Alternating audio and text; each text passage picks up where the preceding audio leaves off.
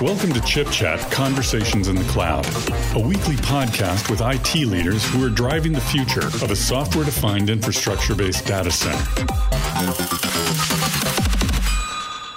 Good morning, good afternoon, or good evening, wherever you may be in the world. My name is Jake Smith, Director of Data Center Technologies, and I am joined today by Spence Green, co founder and CEO of Lilt. Welcome, Spence.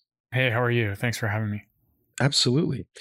So, Spence, Lilt is focused on democratizing information with accurate translation services. Can you talk a little bit about Lilt, your company, your background, and how you help Fortune 500 companies today? Sure. My background is I was a researcher. My co founder and I met working on Google Translate. And our observation was that while machine learning technology and specifically machine translation technology like Google Translate had had this broad impact on consumers, its impact on the enterprise and making it possible for organizations to connect with more customers in the language of their choice had been pretty minimal. And this was 10 years ago, and this is actually still kind of true today. So most enterprises take this function of presenting, say their operating language is English and they're doing business in 15 different countries. A lot of companies will not even provide their products and services in the language of those countries. And there are a lot of reasons for this that mostly come down to complexity and cost. And this is an area where we thought that machine learning technology can have a real impact in terms of giving businesses more opportunities to connect with their customers in a personalized way. A short way of saying that is that people don't tend to buy things that they can't read about. And companies really ought to fix that. And I think now's the time to do it as part of, you know, digital transformation and replatforming various parts of the enterprise. Well, I think that's very accurate. And as a guy who's been launching products for 25 years in the industry, it's very, very difficult and it's a very real problem. So, talk a little bit about how you guys are reaching out today. How are you using machine learning to actually solve this problem to expand the barriers, I think, of innovation, right? There's a reason the telephone was only available to 3% of the world, and a lot of it had to do with the ability to build networks. But if you could translate everything into native languages in a relatively quick format, what do you think it does for digital transformation?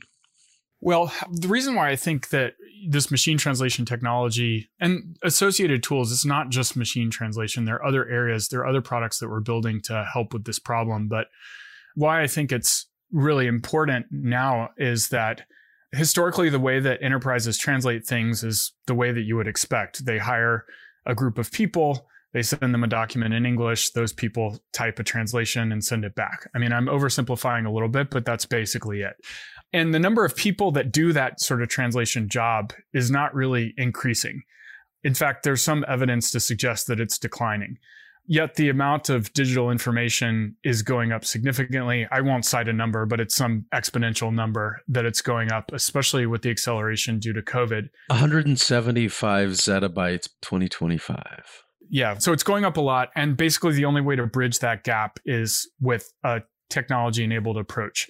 So our approach is to use technology to make the translators who do exist a lot more efficient so they can do about four times as much work. And then also use technology to give quality guarantees on the translation that's produced, because that's really what businesses are paying for. That's why you need more than just a credit card and a Google Translate API key. Businesses want translation with a quality guarantee before they're going to put it on their website or in their product.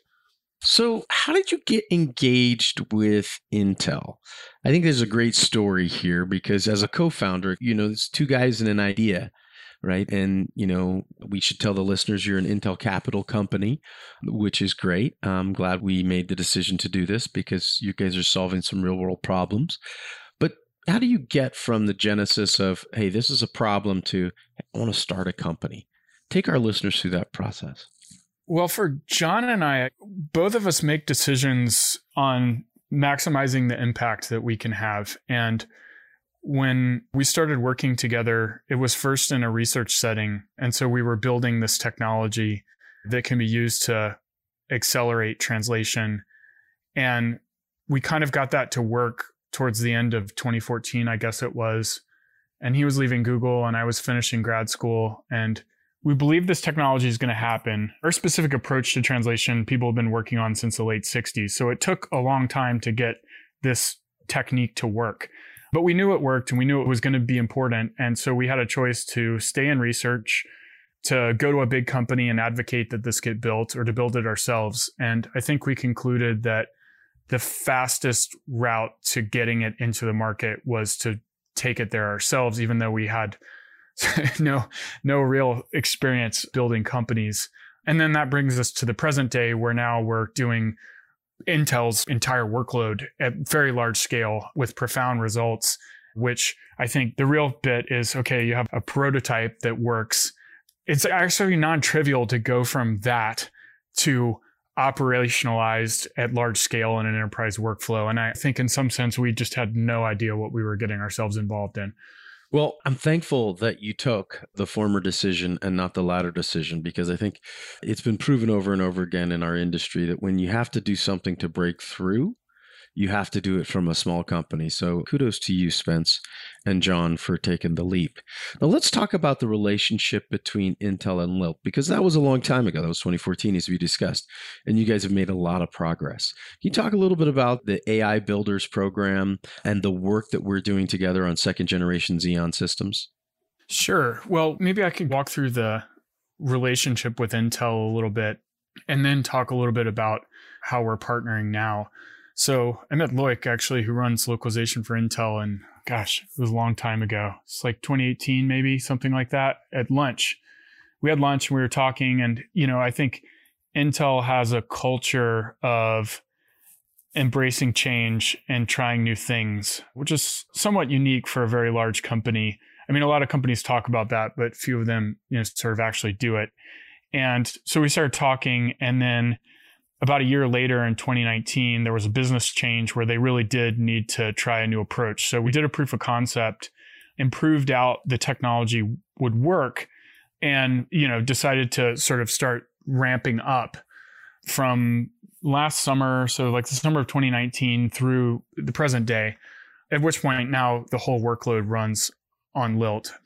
And then somewhere along the way, you know, as a result of that collaboration, Intel Capital got interested because well it was working and it was serving a business customer. It's amazing how quickly intel capital got involved once it started working. I think our scientists who do like to try new things quickly realize great ideas and great technologies when they see them. Yeah that's exactly right. And when you can prove it in a business setting that makes it a lot easier for an investor to evaluate whether the approach really works. And then on the technical point of view i think where intel has been really helpful is our system builds personalized models. So it's training machine learning models in production that adapt to the various people who are using it and the workflows that it's being used to translate. So we're swapping in and out all these personalized models in our production system. And what that means is that it's not easy for us to accelerate the translation system using GPUs in our production system because pretty much for every request, we serve it from a different model. So what this means is that we have to be very, very efficient on the CPU, which is where Intel processors come in. And the Intel teams, the technical teams and AI teams have helped us a lot with benchmarking our translation system and putting in CPU specific optimizations to make it really efficient, which makes a meaningful difference for our system in the live production setting. So, have you been able to take advantage of DL Boost and VNNI? What type of technologies do you take advantage of? AVX 512. Which of those technologies that you think most benefited you guys using the second generation Xeon Scalable processor family? It's primarily articulated through MKL optimized images of TensorFlow. Our system's written in TensorFlow. And so the Intel teams, and specifically over the summer when we were upgrading from TensorFlow 1 to TensorFlow 2, have helped us a lot with some of the low level CPU optimization for the decoder. Well, that's what we hope to do when we find innovation. I think sometimes it gets lost that Intel is a science company first and foremost. We were founded by scientists and we will continue to be a science company. So, your science is a very interesting science. So, I want to get into really what you think are some of the longer term benefits of this kind of application deployed across multiple industries? That's the first question. And the second question is how has 2020 and the COVID related pandemic affected your business? I think translation is interesting because it's a horizontal function that occurs in almost any business of a certain size. And it also occurs in government. So about a third of our business is federal business, sort of like yours. And actually, Intel's helped us a lot with thinking about our federal business. But governments translate things too. They just happen to be a different type of information than companies translate. And so I think the two key elements that you need to serve that function are one, people who are domain experts. So, for instance, for our Intel program, a lot of those translators have technical or engineering backgrounds. And two, you need technology that adapts to the workload that it's running. And that's what I was mentioning about this personalized model training. So, our system does domain adaptation as it's being used. And that would mean that the models that are being trained for Intel's workload are different than the ones that we train for our US government customers. But because that happens dynamically without any user intervention, you can apply this approach to a lot of different workloads. So I think it's a really good case for intelligent systems that can really amplify what has been historically a very manual business function. And I think maybe that's one place where AI has real impact in the enterprise that doesn't like sort of end up on the cover of Wired magazine. That's where you see self-driving cars and stuff. But these cases where you can use machine learning technology to augment what people do, I think there's real obvious business value there. And that's kind of what we focus on. So that's the first part. As far as 2020, it's sort of an understatement to say that it's been an extraordinary challenging year for everybody. But I do think that if we just look at it from a business point of view, I think it does sort of accelerate the trends that were already in place, going contactless, digital experiences, moving to the cloud. And that's why I think as companies more focus on their online presence, this problem becomes either more acute or more of an opportunity, depending on the way you look at it. Yeah, well, I would argue that it's more acute without a proper translation services, I believe that over time enterprises will see that they will have their liability costs go up over time and they will be proven that because you couldn't actually communicate in a language that people could understand, you do have some liability, particularly if there's an application out there such as Lilt that can change that dynamic for you.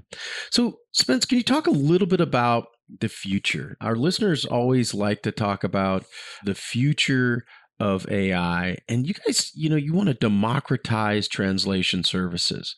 So, can you go into the vision that you and your co founder, John, have outlined for the future of where you want to take Lilt? Sure. We want to live in a future where everybody can have the same access to products and services and information that you and I do and can listen to this podcast in whichever language they want to.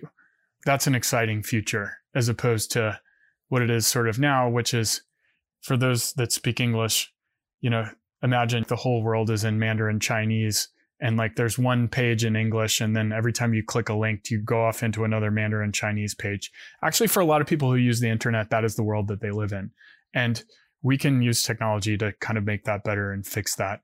I think in some sense you could look at it from a different point of view which is you're basically sort of discriminating against your customers based on which language they speak if you're not willing or able to provide information in the language of their choice. So I actually I think there's like an inclusion point of view on it as well.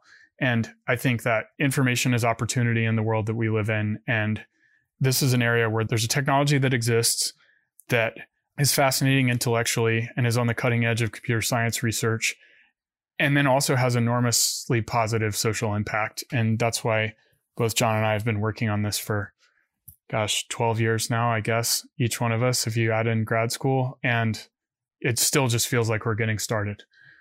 So let's talk a little bit about interesting areas of development for just translation services and really AI and TensorFlow and the computer science research that you're doing. Can you talk to the listeners about the future of that area.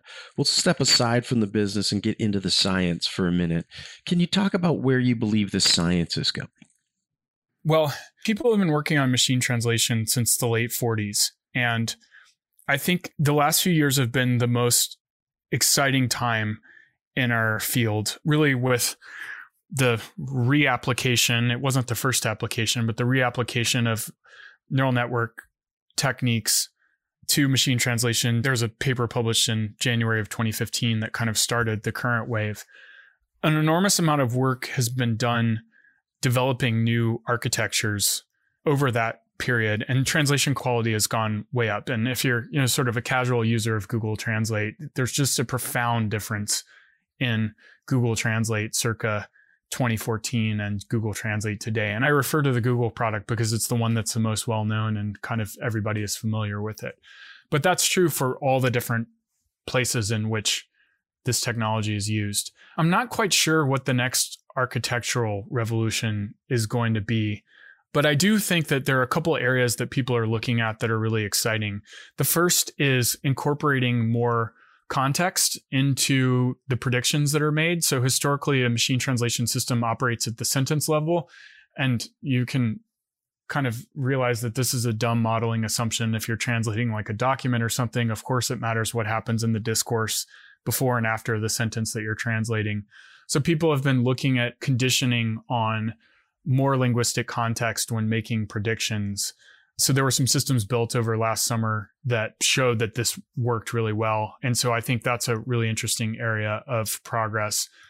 I think that there's more work to do in domain adaptation, which is the primary focus of our research team, which is building models that adapt to the domain that they're being trained on very rapidly. And I think that that level of personalization is an area in which there's still a lot more work to be done. Specifically, you can take advantage of the tremendous amount of data that's being produced in the enterprise these days of linguistic data. And so if you can sort of train on that, that is sort of a easy and straightforward way to see how to improve translation quality significantly. And then the last thing, we've been working on a project for about a year that I think is really interesting, which is around quality assurance. So I mentioned that businesses want some sort of quality certificate on predictions. And I think this is a general issue with machine learning systems. They can make a prediction that's high probability under their model, but that's not a grounded model of the world usually. So if you want to get some quality certificate, that has to come usually from a human rater. Our problem is slightly interesting in that usually what the quality rater does is they look at the source sentence that was translated, the target sentence that was generated by the translator and then they validate it. And you can think about the validation step as just another translation problem. You went from English to French, and now you're going from French to validated French. And so we've been building some systems, they're called grammatical error correction systems, that can start to learn that validation step. And so this looks something like if you've used a product like Grammarly that'll give you suggestions on your writing as you work. You can think of it as like a bilingual version of Grammarly. And all of these systems require, you know, a lot more compute and a lot more expressive models. And so that's where the hardware comes in as well. Well, that's a very exciting future. And I can't wait to continue to give you the 12th, 13th, 14th, and 15th generation of the Xeon Scalable processor family. So are there any last thoughts that you'd like to leave our listeners with, Spence? It's been an amazing year. You guys are doing really amazing things. Democratizing translation services is a very big deal. And I'm super excited about your future. But is there anything else you'd like the listener to understand before we sign off today? Well, I guess I would just say, in light of this year, I hope everybody's safe and healthy and stays safe and healthy over these next couple of months. And then I think as we emerge from this situation, I really do think that the opportunity to be able to connect more people through this medium of the internet, you know, I've been excited about since I was 10 years old. And I think the last half of humanity is coming on on the internet over the next decade. And most of those people don't speak English. And I think now is a really exciting time to be working on how to expand opportunity to the parts of the world that will benefit from access to the internet. Well, I couldn't agree more. We predicted it once we launched the smartphone in 2002 and 2003. So, congratulations, Spence. This is great stuff. On behalf of Spence Green, co founder and CEO of Lilt and democratizing information with accurate translation services, my name is Jake Smith. Wherever you are in the world, we wish you a good morning, good afternoon, and good night. Be safe out there. Thank you.